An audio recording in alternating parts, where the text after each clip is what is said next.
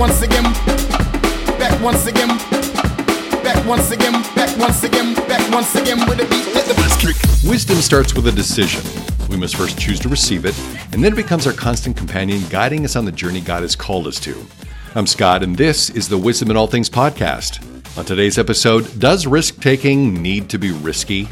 T.S. Eliot says, Only those who will risk going too far can possibly find out how far it is possible to go. I am not, nor will ever be known as, a risk taker. Sure, risk taking makes for a good story, but while we admire the person that takes risks when it pays off, it's like a bad accident we can't turn away from when it doesn't. I don't want to be the bad accident people can't stop staring at. T.S. Eliot's quote helps explain why it is easy for me to put risk takers into two camps.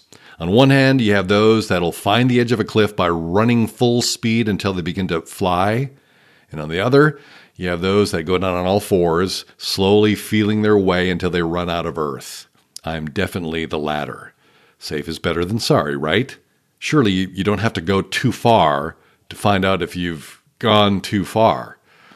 With the recent start of another year, I have to believe that there are at least a few people that flirted with the idea of setting a goal to do something daring. It reminds me of the quote from Eleanor Roosevelt. She says, Do one thing every day that scares you. Really, a, a scary thing every day for a year? I don't know if that's a goal that a person should set for themselves. Kind of sounds more like you've lost a bet with someone who really doesn't care about you. But I get it. I get it. The status quo is not very exciting and, for different reasons, could possibly even be unhealthy. Life requires some risk. After all, nothing ventured, nothing gained. One dictionary definition of risk taking brings some balance for me. It says risk taking is being willing to take risky action in the hope of a desired result. It kind of takes the scary out of Mrs. Roosevelt's quote. Here's something I think I can work with risk taking is a willingness to take a justifiable risk given the preferred outcome. There's a wisdom in that. Even though, given the fact that you're reading this blog about wisdom, you might be asking yourself, isn't the point of pursuing wisdom to avoid risk? Avoid risk? No. Take calculated risks? Yes.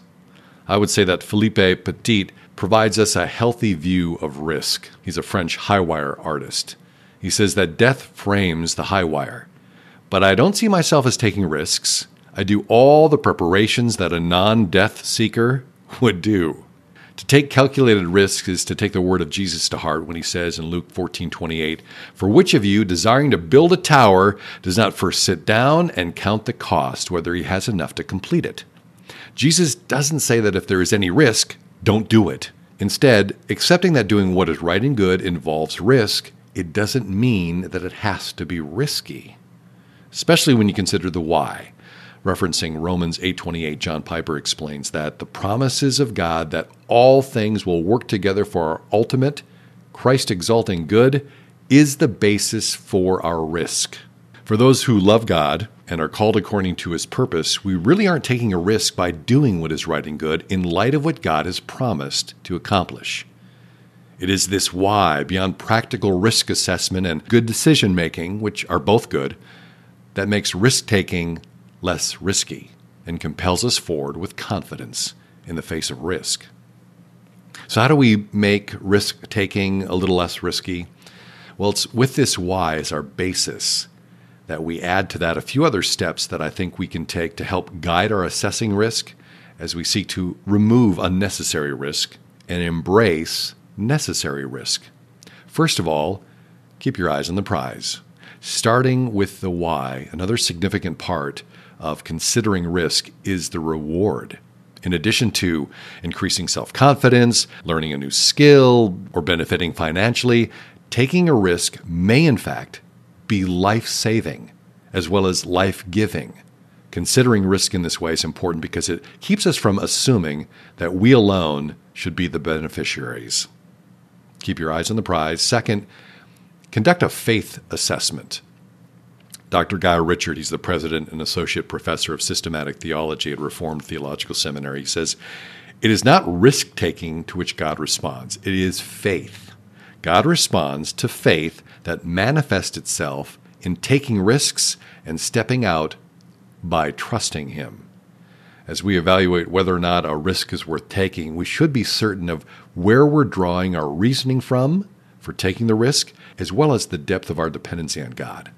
If we're moving forward without complete trust in God to be our guide and strength, we're unwittingly assuming unnecessary risk. There isn't anything that we think that we should do that is worth doing if it doesn't require complete trust in God. Third, take a baby step. We can sometimes unnecessarily avoid risk by thinking that risk taking is all or nothing. Instead, consider easing into it. Masterclass.com suggests making incremental movements to relieve you from taking on the whole risk all at once. In addition to the size of the risk, Dr. Malachi Thompson adds that our level of control is also means of addressing fear. If you don't naturally self identify as a risk taker, start by taking risks where you have the highest level of control. You're more likely to succeed, increase your ability to assess, plan, and execute on taking risks. Fourth, risk taking begets better risk taking. We only get better at something when we make the commitment to improve with each opportunity. Because risk is something that we can't and shouldn't avoid, our continually taking a risk will improve our ability to count the cost and propel us toward the next necessary risk we'll need to take. And lastly, always remember Mandy Holgate, she's an international coach, speaker, and author, reminds us to start with what we know to be true about ourselves, and I would add what is true about God. In her article on calculated risks, she recommends that we recall the times we've been successful, what we're capable of, and that mistakes are unavoidable. Doing so will also be a good reminder that God takes us down a path with intention, caring for every detail along the way.